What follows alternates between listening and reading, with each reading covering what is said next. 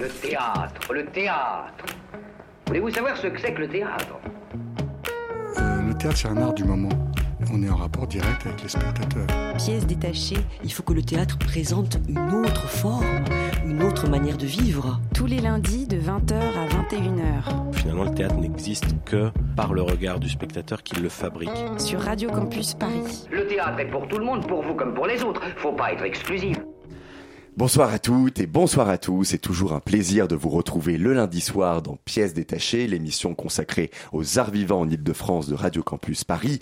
Je vous l'annonçais dans mon édito la semaine dernière, la venue d'invités prestigieux cette saison, eh bien, on n'a pas perdu de temps puisque ce soir, nous avons l'immense plaisir de recevoir Daniel Janto, le nouveau directeur du T2G, le théâtre de Gennevilliers, pour parler notamment du projet qu'il a conçu pour ce lieu culturel incontournable d'Île-de-France. En deuxième partie d'émission, on vous parlera de trois spectacles. Stadium, un spectacle de Mohamed El Ratib, présenté au Théâtre National de la Colline jusqu'au 7 octobre. La Pomme dans le Noir, un spectacle mis en scène par Marie-Christine Soma, présenté à la MC 93 jusqu'au 8 octobre. Et Comparution immédiate, une justice sociale, un texte de Dominique Simoneau, mis en scène par Michel Didine, présenté au Théâtre du Rond-Point jusqu'au 22 octobre. Pièce détachée, les arts vivants à la radio. Prendre la tête d'un théâtre, qui plus est d'un théâtre public et encore plus précisément d'un CDN, d'un centre dramatique national, ce n'est pas pour un artiste simplement arriver dans le lieu, poser sa valise pour un premier mandat de 4 ans, renouvelable trois fois, suivant le bon vouloir de l'artiste ou du ministre de tutelle, le ministre de la Culture, de s'occuper de la programmation et de mettre en scène au moins deux spectacles par saison. Vous me direz, c'est déjà pas mal. En réalité, un directeur de CDN, il fait bien plus. C'est un projet dans sa totalité qu'il conçoit et qu'il porte pour ce lieu. Une vision, une identité, une architecture même. Il en fait un lieu de vie. Vie parce que son projet suscite la rencontre entre public et artiste, entre artistes et équipe technique, entre artistes, entre spectateurs. Son projet pense cette rencontre dans le temps et dans l'espace du théâtre. La France compte 35 CDN à proprement parler. Potentiellement donc 35 projets différents, 35 visions et identités différentes. J'ai lu depuis cet été un certain nombre de programmations de CDN et notamment d'éditos rédigés par leurs directeurs dans lesquels ils nous exposent leurs projets, leur vision, leur conception de cette saison. J'avoue très honnêtement avoir été déçu par ces textes parce que je les ai trouvés pour la plupart consensuels, similaires. Je n'ai pas ressenti cette différence qui devrait faire la particularité de chaque lieu. J'y ai trouvé les mêmes mots de vocabulaire, j'y ai trouvé du politiquement correct qui est dans l'air du temps. Et ainsi un seul mouvement d'influence, celui de cet air du temps sur le théâtre. Or, je pense qu'il est temps pour le théâtre en tant que lieu et en tant qu'art de retrouver son influence sur l'extérieur, d'être l'instigateur de cet air du temps. L'ouverture. Donc ça, c'est véritablement le mot que l'on retrouve dans quasiment tous ces éditos, dont parlent donc tous les directeurs de CDN, ne devrait plus être pensé comme la seule pénétration du monde extérieur vers l'intérieur du théâtre, mais comme celle aussi de l'intérieur du théâtre vers le monde extérieur. Et chaque théâtre avec son propre projet, son identité pour ralentir et inverser le processus d'uniformisation du monde. Votre projet, Daniel Gento, nous allons en parler ce soir. Bienvenue, bonsoir. Bonsoir. Alors, pour commencer, qu'est-ce qui vous a motivé à candidater, à déposer votre candidature pour la direction du théâtre de Gennevilliers? À vrai dire, j'ai beaucoup hésité euh, avant d'être candidat. J'ai vraiment euh, hésité longtemps avant de me décider. Peut-être d'autant plus que je dirigeais avant un lieu beaucoup plus petit qu'un centre dramatique national, qui est, le, Studio Théâtre de Vitry, qui est une sorte de, rareté, de chose unique dans le paysage, où depuis 50 ans, euh, la ville, le département et l'État se sont associés pour soutenir un espace de création euh, confié à un artiste un espace de création qui n'a pas le souci absolument de remplir les salles, mais c'est vraiment un lieu d'expérimentation, de recherche. C'est une compagnie qui est dotée d'un lieu. Euh, c'est un cas à peu près unique euh, en France. C'est une histoire tout à fait singulière qui se trouve donc à, Vitry, très soutenue par la ville, très soutenue par le département et par le, et par le ministère de la Culture, et qui offre des conditions de travail, euh, de concentration assez extraordinaires. Donc j'y étais très bien. Ça faisait neuf ans que j'étais là. Donc après neuf, années de travail et de partage de cet espace, puisque mon projet à Vitry, c'était d'en faire un lieu de, création partagée, j'y ai préparé mes spectacles, mais j'ai accueilli aussi beaucoup de compagnies. Euh, j'ai soutenu beaucoup de projets, surtout des projets émergents, mais pas seulement, aussi des projets de, metteurs en scène plus âgés. Euh, j'y étais bien, mais en même temps, après neuf, années passées là-bas, euh, bien qu'heureuse, je sentais quand même qu'il fallait que j'en parte, qu'il ne faut pas s'incruster, qu'il ne faut pas s'arrêter quelque part, il faut se déplacer, se déplacer à la fois dans son travail, dans ses rêveries, euh, dans sa façon d'être, mais aussi se déplacer, euh, quitter les lieux qu'on occupe. Oui, parce que 9 ans, on est à la limite de l'incruste, là, quand même. oui, mais ça passe vite. Ça Vous êtes encore jeune pour le savoir, mais, 9, ans, ça passe très vite. Et, et, le temps de mettre en place un mouvement un, fonctionnement, un projet, que ça commence à vivre vraiment, ça prend trois ans. Après, on, commence à porter des projets, j'essaie de monter les miens. Enfin, ça passe très vite, on va mhm. dire. Euh, en tout cas, pour moi, il était hors de question de rester davantage. Mes prédécesseurs étaient restés quand même 17 ou 18 ans. Euh, pour les premiers. Non, donc bon, il me semblait que c'était le moment de partir, mais j'étais pas du tout sûr d'avoir envie, disons, de m'impliquer dans un centre dramatique national, sachant que euh, euh, comment dire, prendre, être candidat à la direction d'un théâtre de cette importance, ça ne peut pas être seulement, par exemple, de, trouver plus de moyens ou plus de commodités pour monter ses projets. Je trouve qu'aujourd'hui, dans le contexte général de notre société, où la place de la culture, de la création est quand même assez fragilisée, assez mise en doute, en tout cas mise en demeure de, répondre à un certain nombre de critères, face à un monde politique qui peut-être euh, a de, moins en moins l'imagination de ce que ça pourrait être, euh, ou qui ne comprend de moins en moins pourquoi dépenser tant d'argent. C'est quand même une chose que nous, on ressent très fortement dans, dans ce milieu. Après, après une période quand même, une sorte d'apogée depuis une trentaine d'années dans la, comment dire, la, conception par les politiques du nécessaire soutien à la création dans, dans l'espace public euh, français. C'est une spécificité tout à fait rare dans le monde. On est à peu près le seul pays où la culture, le soutien à la création est aussi important. Il n'y a pas beaucoup d'autres pays où c'est comme ça. En France, on en a peu conscience, mais nous sommes une rareté dans le paysage euh, général. Mais ce, ce mouvement est en train de, enfin, on est en train de vivre une, de vivre une forme de reflux et de progressif des intérêts, en tout cas, de la part des, décideurs, si vous voulez, des classes politiques, quant à cette, euh, à cette place et à cette, comment dire, à la légitimité, au, bien fondé d'un tel soutien, euh, d'une telle dépense, si vous voulez. On, voit petit à petit les générations passant euh, parmi les politiques que la, culture dans leur, dans leur esprit occupe une place différente, de plus en plus subalterne et de moins en moins centrée sur la création, mais plus sur la diffusion, sur le divertissement, sur, les, sur, la, sur la périphérie. Sont ça les dangers que, parce que dans votre édito, vous affirmez que le modèle du Centre dramatique national est dangereusement fragilisé. Ce sont ça les dangers justement qui fragilisent les centres dramatiques nationaux, ce que vous venez d'évoquer Ah, c'est pas un édito, c'est dans le dossier de presse. Mais je n'ai pas fait d'édito justement pour, pour répondre à, votre, pour, à ce que vous disiez sur les éditos dans les brochures de saison. Justement, dans la brochure de saison du T2G, j'ai pas voulu mettre d'édito parce que précisément, je veux pas aligner euh, trop de banalités ni euh, faire des promesses en fait. Ce qu'on met en avant dans notre projet, c'est plutôt une sorte d'écosystème. On, veut que le théâtre, l'établissement tout entier soit vivant. Euh, et, se défendre non pas par les idées qu'il prétend défendre, mais par euh, euh, l'énergie de vie, le, mouvement qu'il met en œuvre. Donc c'est un peu une réponse à votre question. C'est-à-dire, hein. je disais édito parce que la manière dont c'est- un premier texte, il y a un Oui, premier oui. texte. Effectivement, il n'y a pas marqué. oui. Voilà, Mm. introduction, introduction au projet. Donc dans l'introduction au projet, voilà, vous parlez donc de, de ces dangers du modèle, euh, enfin de ce qui fragilise euh, les CDN. Oui, parce qu'en fait, si vous voulez, en fait, c'est des mouvements larges.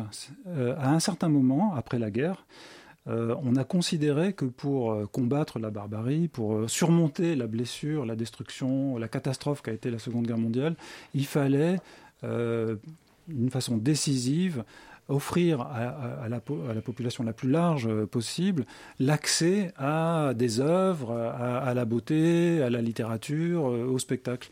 Et le théâtre, à ce moment-là, était encore l'une des formes majeures. En fait, en France, le théâtre a été l'art premier, l'art dominant pendant, pendant plusieurs siècles. À partir du XVIIe siècle, le théâtre était vraiment tout à fait central. Aujourd'hui, le théâtre n'a plus vraiment cette place-là. Le théâtre, aujourd'hui, est suspecté quand même assez généralement d'être un peu chiant, plutôt un télo. C'est pas tellement l'endroit où on a envie d'aller. Et pour vraiment que ça puisse marcher un peu, il faut que ce soit hyper euh, euh, péchu, divertissant. Euh, demander un effort aux spectateurs dans, dans le domaine du théâtre, ça devient une chose difficile, si vous voulez. Mais ça n'était pas le cas il y a encore quelques années, il y a encore quelques décennies. Le théâtre continuait d'être cette forme un peu centrale. Si vous voulez, par exemple, un écrivain au XIXe siècle, s'il voulait réussir sa carrière, il fallait d'abord qu'il réussisse au théâtre. Et dans toute l'Europe, pour réussir au théâtre, il fallait que ce soit surtout réussir à Paris. D'ailleurs, Paris avait encore ce prestige, comme ça, très centralisé, euh, de la capitale des arts. Aujourd'hui, on, s'inscrit, si vous voulez, nous tous, nous nous inscrivons dans une histoire qui évolue beaucoup. Et il se trouve qu'aujourd'hui, nous sommes en train de vivre un moment assez important dans notre société, mais qui est un moment vraiment intéressant. J'ai pas envie de me plaindre. J'aime bien le moment qu'on vit, mais Ah, euh, j'aime bien le moment qu'on vit. enfin un qui aime. Ah oui, oui, oui, je trouve qu'on vit, je trouve qu'on vit un moment absolument passionnant et j'ai pas du tout, du tout, euh, j'ai pas envie de pleurnicher. Je regrette pas du tout les années 80, les années 90. Je trouve ça vraiment très très bien ce qu'on vit maintenant.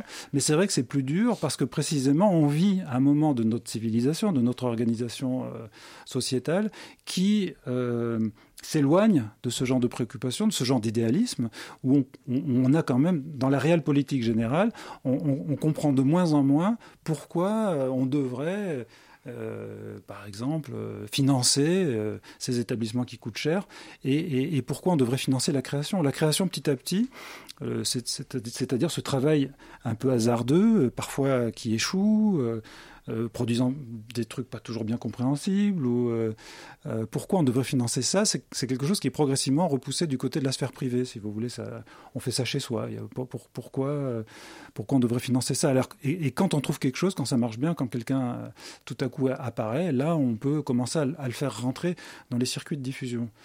Euh, ce qui n'est pas la même chose. Diffusion, médiation, ça n'est pas la même chose que création, si vous voulez. Donc c'est ça, à mon avis, l'enjeu des années qui viennent, de, de la décennie Mhm. qui vient, ça va être celui de la création en France. C'est ça qui va être certainement très fragilisé, voire démantelé. Pas la, pas la, pas la culture, pas la diffusion, ça, ça marchera bien. Vous succédez donc à Pascal Rambert à la tête du T2G. Il y est resté près de 10 ans. Quelles sont les différences entre votre projet à vous et le sien? Dans quelle mesure est-ce qu'on peut parler de continuité ou de rupture Bah, en fait, c'est un peu les deux à la fois. En tout cas, ce que je peux dire, c'est que c'est super de prendre la direction après lui. Euh, la Il vous a laissé quelque chose de Bah, bien en ordre euh, Alors, pour certains aspects, c'est bien en ordre, pour d'autres moins. Mais disons, c'est bien, c'est vraiment, pour moi, c'est, je trouve que c'est vraiment une chance de, de, de, de prendre la direction après lui. C'est aussi le bon moment. Je trouve que c'est un moment intéressant pour prendre la direction d'un théâtre. Ça fait partie des choses qui ont, euh, auxquelles j'ai réfléchi avant d'être candidat. Je me suis dit, mais en fait, c'est le moment, aussi bien dans ma vie, à mon âge, que dans ce moment de notre histoire, si vous voulez, parce que prendre la direction d'un théâtre public aujourd'hui, c'est quand même aussi euh, se, décider de mener une forme de combat, y compris contre les mouvements dominants, si vous voulez.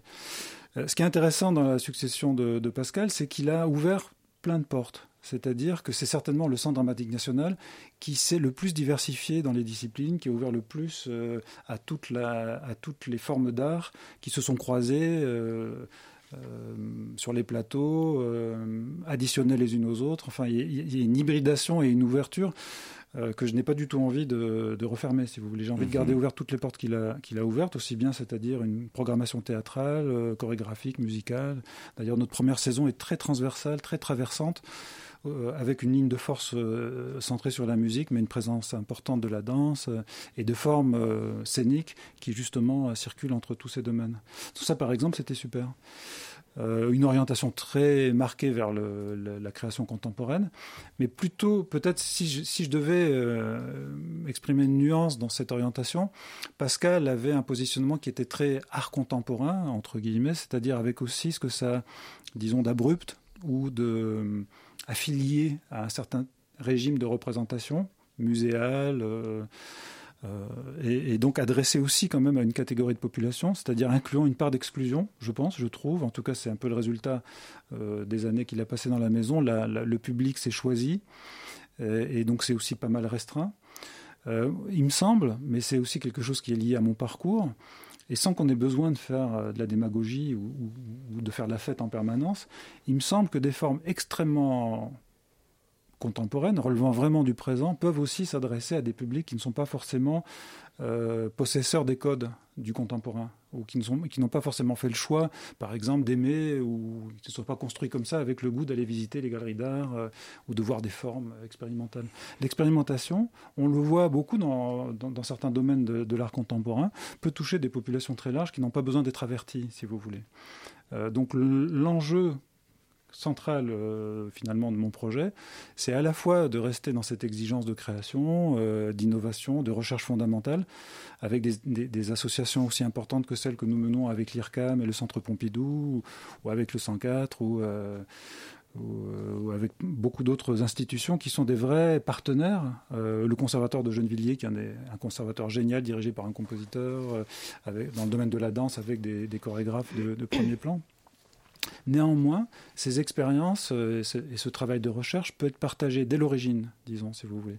Ce que je, voudrais remettre en question, c'est ce principe qui veut qu'on produise des œuvres comme ça, comme on veut, dans le secret de notre laboratoire, selon notre fort intérieur et nos secrets les plus intimes, et après on se débrouille pour que les gens viennent voir. il me semble, euh, plus, en faisant de la médiation, si vous voulez, il me semble que cette méthode qui, a, qui, a, prouvé largement qu'elle ne marche pas depuis quand même pas mal d'années.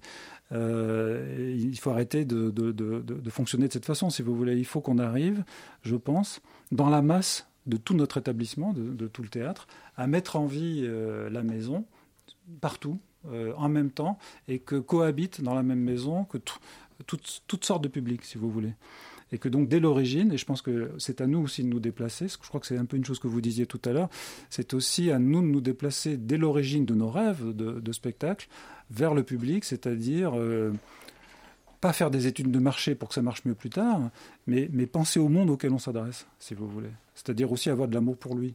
Euh, penser une forme euh, et, dès le mouvement de pensée et de rêve de cette forme, euh, euh, comment dire, la pousser vers le monde. Mhm. Avant qu'on enchaîne, vous parliez de musique. Il va y avoir de la musique dans cette émission. Avant qu'on la mette, et vous parliez, vous avez commencé à évoquer donc cette première saison, la vôtre, au T2G, 17-18. Quels adjectifs vous emploieriez pour la qualifier, cette première saison, votre première saison au T2G Impur. Un seul, impur. Voilà impur. Parfait. Eh ben, on a hâte de voir ça.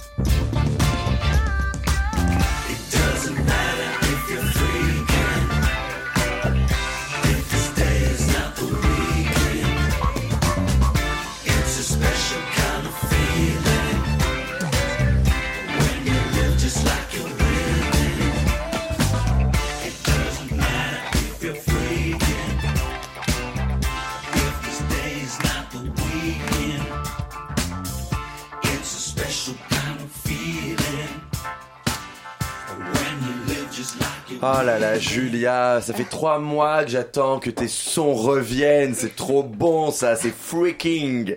C'est l'artiste de Black Seeds tiré de l'album Fabric. Et nous sommes toujours en compagnie de Daniel Janto, nouveau directeur du T2G, le théâtre de Gennevilliers.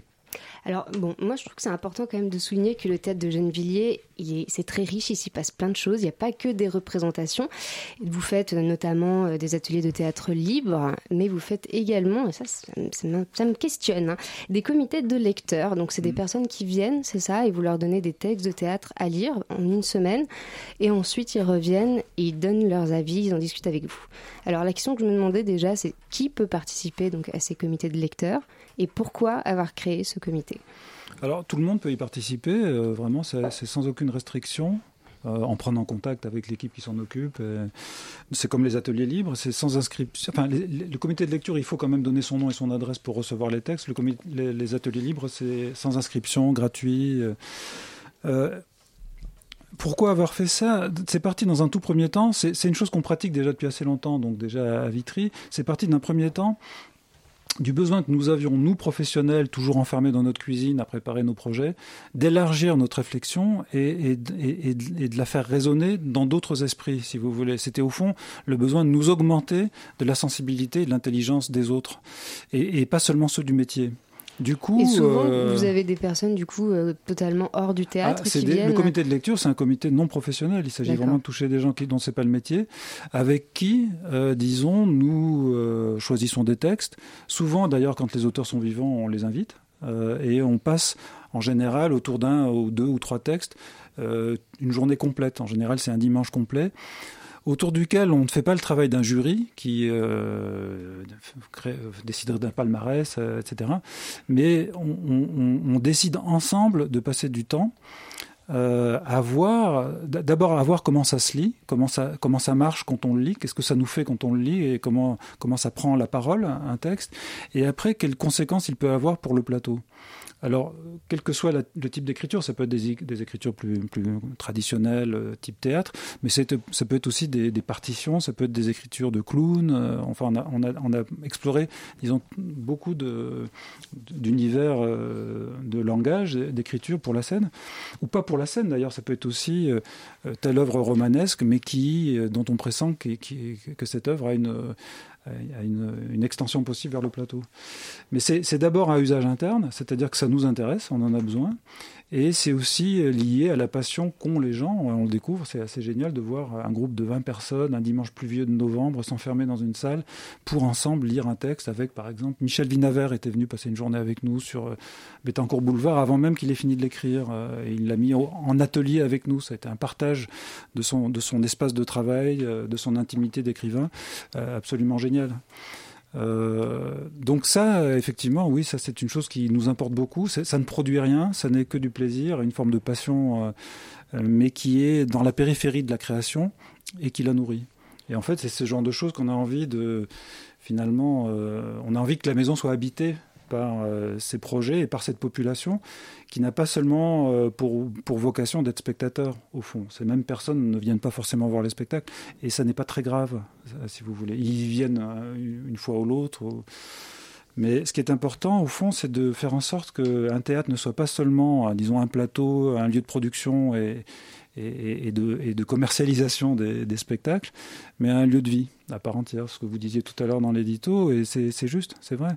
Et on évolue de plus en plus vers ce genre de forme de théâtre, c'est-à-dire moins un temple dans lequel on célèbre les chefs-d'œuvre, il y en a un peu marre des chefs-d'œuvre, on nous bassine les oreilles avec ça. Je pense qu'il faut en finir avec l'espèce de mythe villarien du grand chef-d'œuvre pour le peuple. Mmh. Euh, je pense qu'il faut penser, il faut travailler sur le présent. On n'a que lui, on n'a qu'un présent, c'est le nôtre, et il faut l'aimer. C'est pour ça que tout à l'heure que je disais que j'aime mon époque, c'est aussi parce que j'ai pas le choix. C'est maintenant que je vis. Euh, et, j'ai envie d'aimer le monde comme il est et aussi d'en parler ou de le problématiser, mais pas seulement d'ailleurs, aussi le célébrer, euh, contribuer à le rendre beau, produire des choses qui ne sont pas de ce monde mais qui font rêver, etc. En tout cas, il faut être vivant maintenant. C'est la seule injonction que j'accepte. Alors, je me posais aussi une autre question. Vous avez invité l'auteur japonais Hideto Iwai. Je me demandais, donc, il a une histoire assez particulière. Comment est-ce que vous êtes arrivé à le rencontrer, cet homme, et à l'inviter? Bah, Ça, c'est totalement improbable, mais comme très souvent euh, dans nos métiers et très souvent euh, dans ma vie. En fait, en décembre, je suis allé au Japon, à Tokyo, voir des spectacles à l'invitation de, de, la Fondation du Japon, parce qu'on a tout un grand projet de programmation euh, de jeunes créateurs, de jeunes metteurs en scène japonais à l'automne 18. Et ils voulaient un peu me caser les vedettes du moment, là-bas à Tokyo, ceux qui ont le vent en poupe, et puis avec tous les lobbying des, des compagnies. Euh, qui voudraient bien euh, trouver euh, une issue vers Paris. Alors du coup, moi, je suis allé là-bas faire un peu une contre-enquête. Et je suis allé voir sur des intuitions, sur des conseils, un certain nombre de choses. J'en ai rencontré quelques-uns. Et puis, je suis tombé un jour dans un, dans un boui-boui du centre de Tokyo, entre les tours, dans une espèce de vieil atelier, un spectacle de Hideto Iwai, dont on m'avait juste parlé, j'avais jamais. Oui, parce qu'il a une histoire quand même particulière, c'est ça? Il a été. Hideto Iwai, c'est vraiment quelqu'un très particulier. Euh, puisqu'il a été ikikomori. Ces, ces personnes euh, à l'adolescence, il a été ikikomori. C'est ces gens qui s'enferment dans leur chambre, qui n'en sortent plus pendant plusieurs années. Lui, il est resté enfermé dans sa chambre de 16 à 20 ans, mm. par exemple. Il n'en est quasiment jamais sorti. Il n'avait plus de communication avec ses parents, euh, et ses parents lui donnaient à manger, mais c'était tout.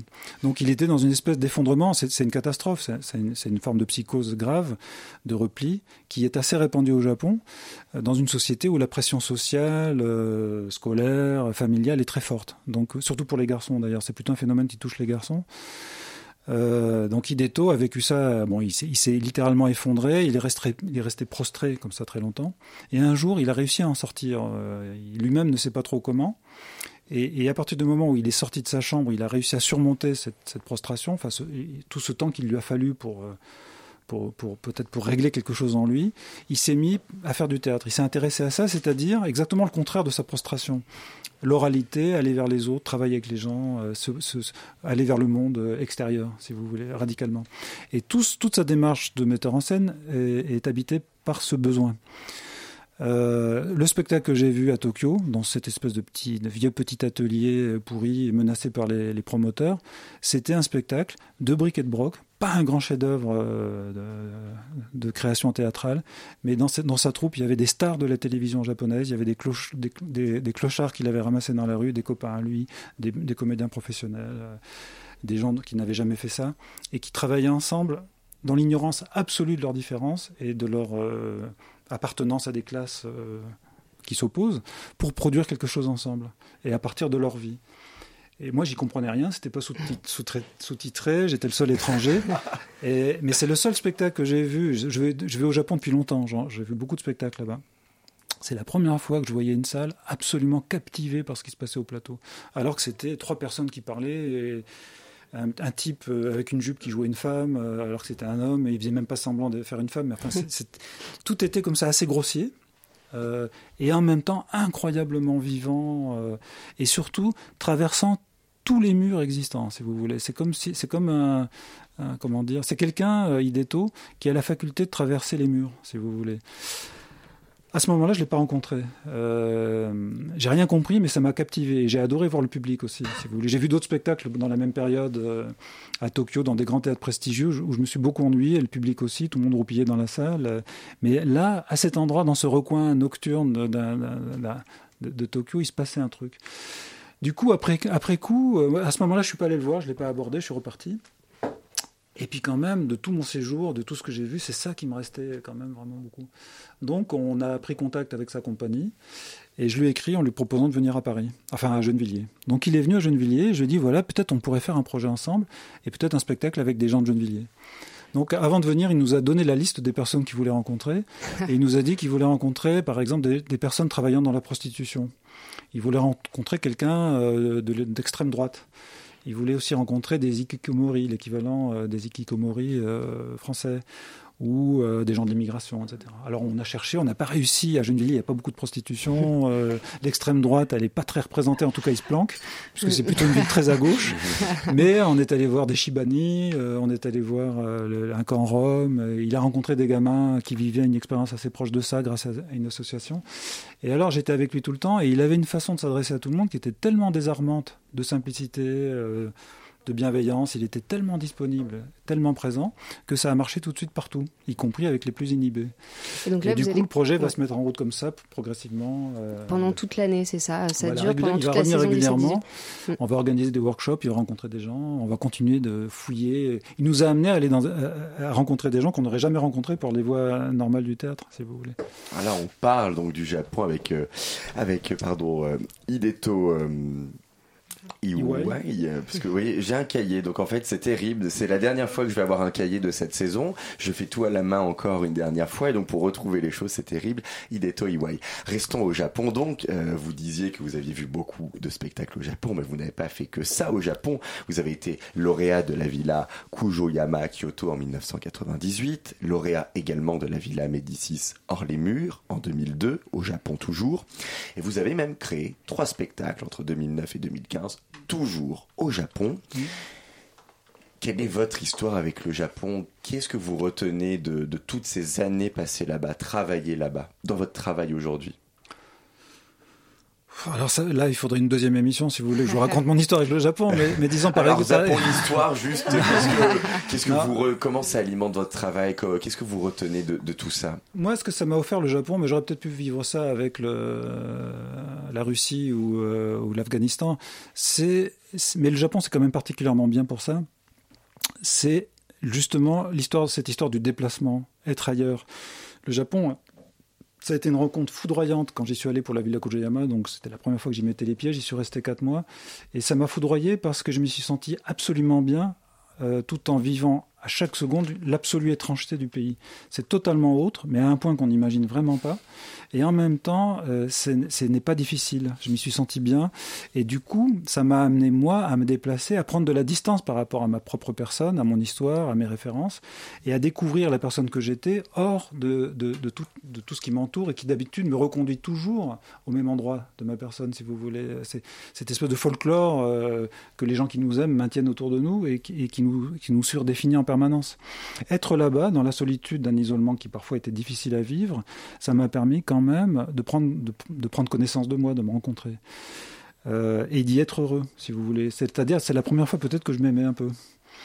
Euh, et à partir de là, dans, ce mélange d'émerveillement et de reconnaissance, euh, j'ai eu envie d'y retourner. J'y retourne très souvent. J'y retourne maintenant tous les ans, même des fois deux fois par an, parce que ça me permet d'y vivre, euh, disons, une sorte de vie parallèle et, d'y puiser de quoi, de, quoi trouver des forces. Au-delà de ça, par exemple, ça n'a pas eu d'influence directe sur mon travail, sur le style ou sur la forme. J'étais déjà assez japonais avant d'y aller. Mais par exemple, la ménagerie de verre que je- on va reprendre dans la saison de. Allez le voir absolument. Que- Les dates, vous les avez Oui, oui, je vais vous les On va vous les donner. Non, c'est vraiment ne pas manquer. C'est c'est un spectacle qui est déjà joué à la colline, qui existe déjà depuis quelques temps. Mais en fait, c'est un spectacle que j'avais d'abord créé en japonais au Japon. Et qu'ensuite, j'ai repris avec la même scénographie, mais en réinventant la représentation, la représentation, la mise en scène avec les comédiens français. Mais du coup, c'est vrai que le Japon a eu cette, cette importance pour moi de plutôt m'offrir du temps pour mes spectacles et pour la maturation des projets, si vous voulez. En le faisant d'abord au Japon, ensuite en le faisant en France, le spectacle a une durée de vie finalement assez inhabituelle et une profondeur, une, mémoire, une, je ne sais pas comment dire ça, mais c'est vraiment tout à fait important, ça lui donne du poids. Mais c'est- ça, a- ça a marché aussi dans l'autre sens. Il y a des spectacles que j'ai montés d'abord en France, comme Anéanti de Sarah Kane, et qu'ensuite j'ai remonté au Japon. Et donc je tricote depuis quelques années une espèce de relation compliquée avec le Japon, mais que j'aime bien. C'est du 21 mars au 2 avril, Voilà, la ménagerie de verre. De Tennessee Williams. Voilà, donc ça sera en 2018. Écoutez, vous aviez vraiment raison. Je pense qu'il va falloir une deuxième émission véritablement. On a eu encore beaucoup de questions à vous poser. Mais comme on l'a rappelé, vous êtes à la tête du T2G pour au minimum 4 ans. Nous aurons donc véritablement l'occasion de vous recevoir à nouveau. On vous y attend en tout cas. Nous, nous y viendrons et sachez que nous aussi, nous vous attendrons à nouveau dans l'émission. Merci beaucoup d'être venu. Merci beaucoup. Merci.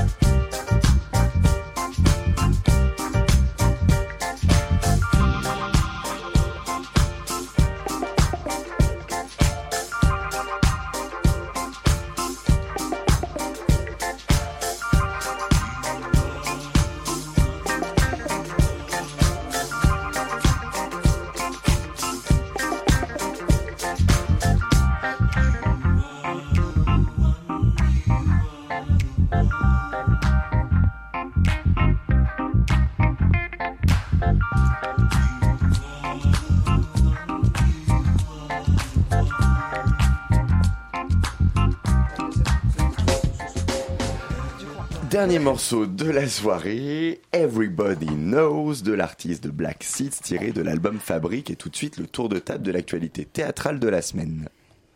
Il s'agit d'une, histoire, euh, c'est-à-dire qu'en fait, il s'agit plus d'un concept d'histoire. Trois spectacles. Alors, là, c'est un départ. euh, merci beaucoup. hein. Au revoir, Daniel. Parce que nous avons euh, beaucoup parlé pendant la pause musicale ben, du premier spectacle dont on va vous parler tout de suite. Il s'agit de Stadium, un spectacle de Mohamed El Ratib présenté au Théâtre National de la Colline jusqu'au 7 octobre. On y a été samedi soir avec Laura. Oui, exactement. On y a été ensemble, Thomas. Alors, euh, je suis un petit peu euh, bouleversée par euh, ce qui vient de se passer parce que hors antenne, on a discuté avec Daniel Jadot qui nous expliquait euh, son, son, son, sa gêne par rapport à ce spectacle et ce qui est extrêmement intéressant. Mais euh, aujourd'hui, là, j'avais une chronique dithyrambique. Euh, donc, non, du mais coup, restons, je- restons dessus, mais c'est vrai qu'il nous a un peu, euh, on a un peu chamboulé, on a un peu je, refroidi. Voilà, mais je vais rester sur mes lignes. Oui, oui, oui. Restons. Alors, voilà. Alors, une ambiance survoltée samedi soir à la colline lors de la rencontre tant attendue entre le monde du football et le monde du théâtre. Oui, le théâtre national de la colline a bousculé ses habitudes, son entre-soi parisien, pour le temps d'une soirée partager la passion, l'émotion du football avec 53 supporters du Racing Club de Lens. Et je peux vous dire que Thomas et moi, on était excités comme des ultras. Ah, mais vraiment. on était oui, oui. déchaînés, On était vraiment. Mais-.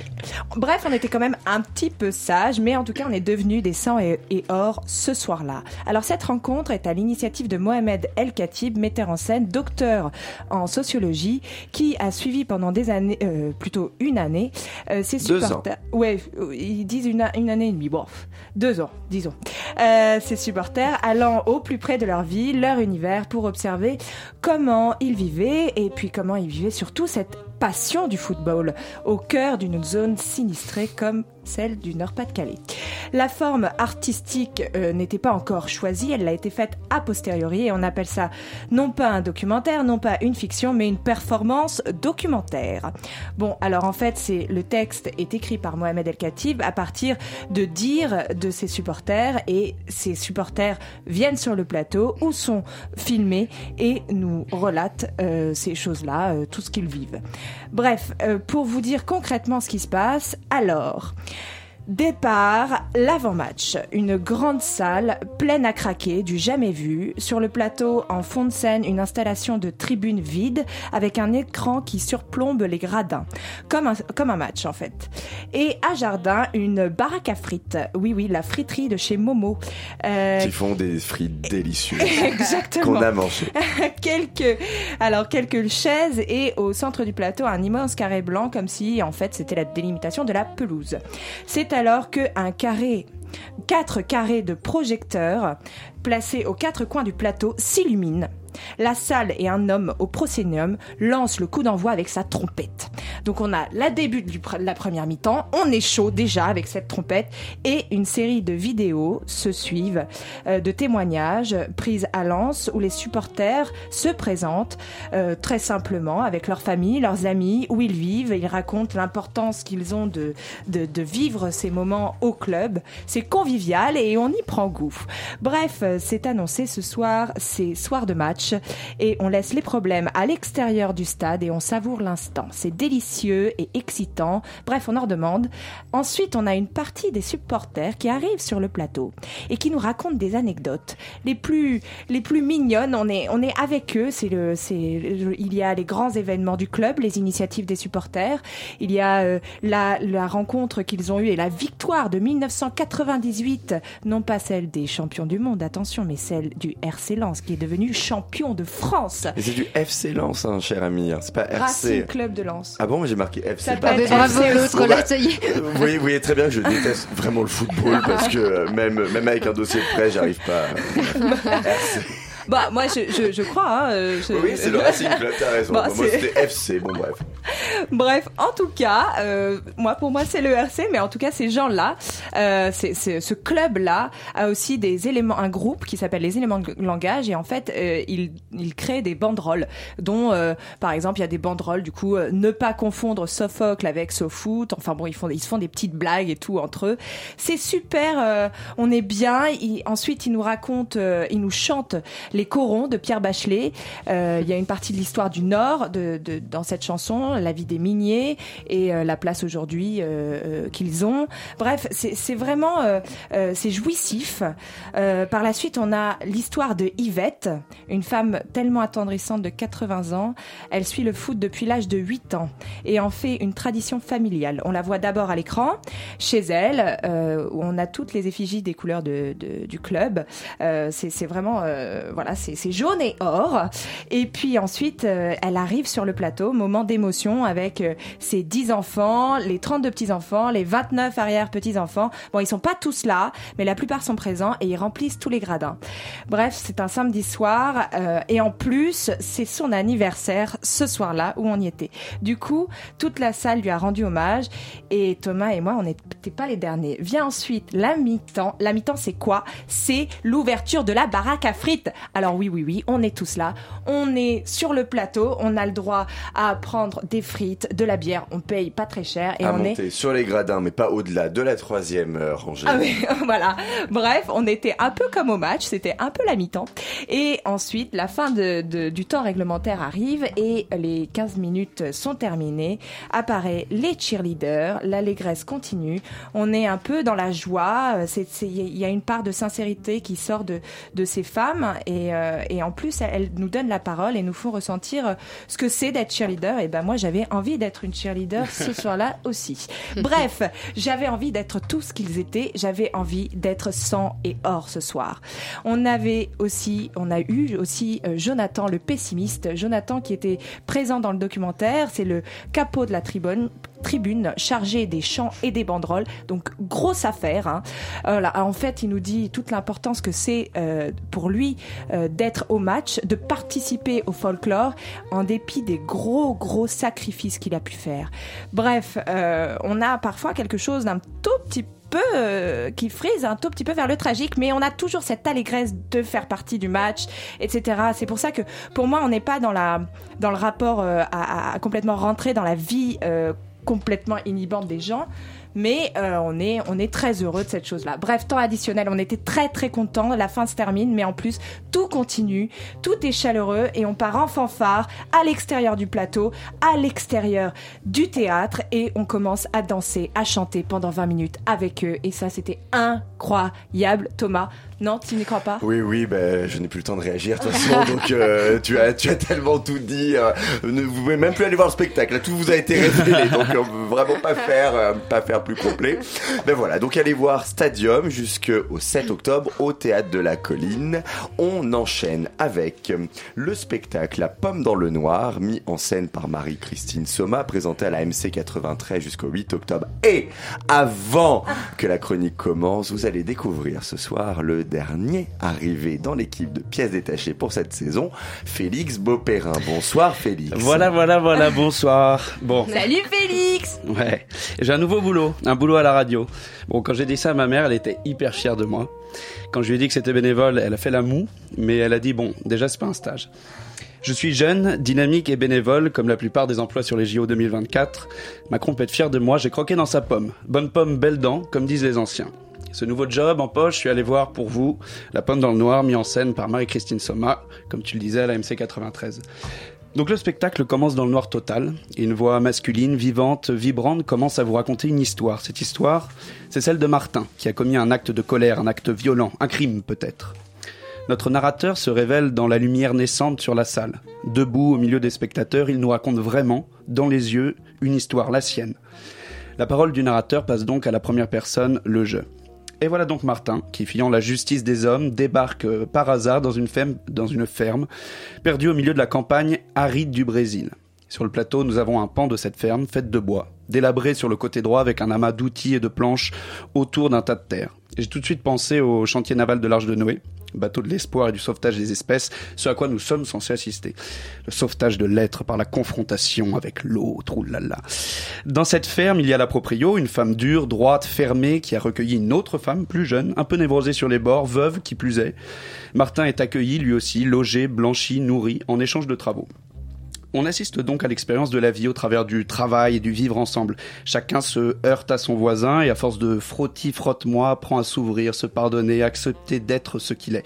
C'est une épreuve initiatique, une sorte de renaissance pour ces trois personnages. Les personnages reviennent souvent à cette forme de la narration comme au début du spectacle, ce que je vous disais en première partie, comme s'ils nous lisaient un livre. Et ce qui est certainement le cas puisque euh, le spectacle est une adaptation d'un roman de l'auteur euh, Clarice Lispector. Donc ces moments-là permettent à l'imaginaire pour moi de construire tout ce qui tourne autour de l'histoire, comme si nous étions nous-mêmes lecteurs. En opposition, les scènes véritables euh, jouées par les acteurs manquaient pour moi de, de chien, de tension, de bestialité. Le sujet est dur et profond. Et j'avais l'impression que les personnages discutaient, se frôlaient, au lieu de s'affronter, de se percuter véritablement. Entre les narrations et les scènes jouées, nous avions le droit à des respirations qui étaient des projections qui venaient nous montrer la campagne verdoyante. Moi, ces projections, elles venaient briser mon imaginaire de lecteur, comme quand on voit un film avant ou après de lire un livre. C'était intrusif et pas nécessaire. Sinon, la lumière du spectacle est très très réussie et vient souligner de manière euh, assez poétique ou chaude quelques scènes qui ont su me cueillir à certains moments.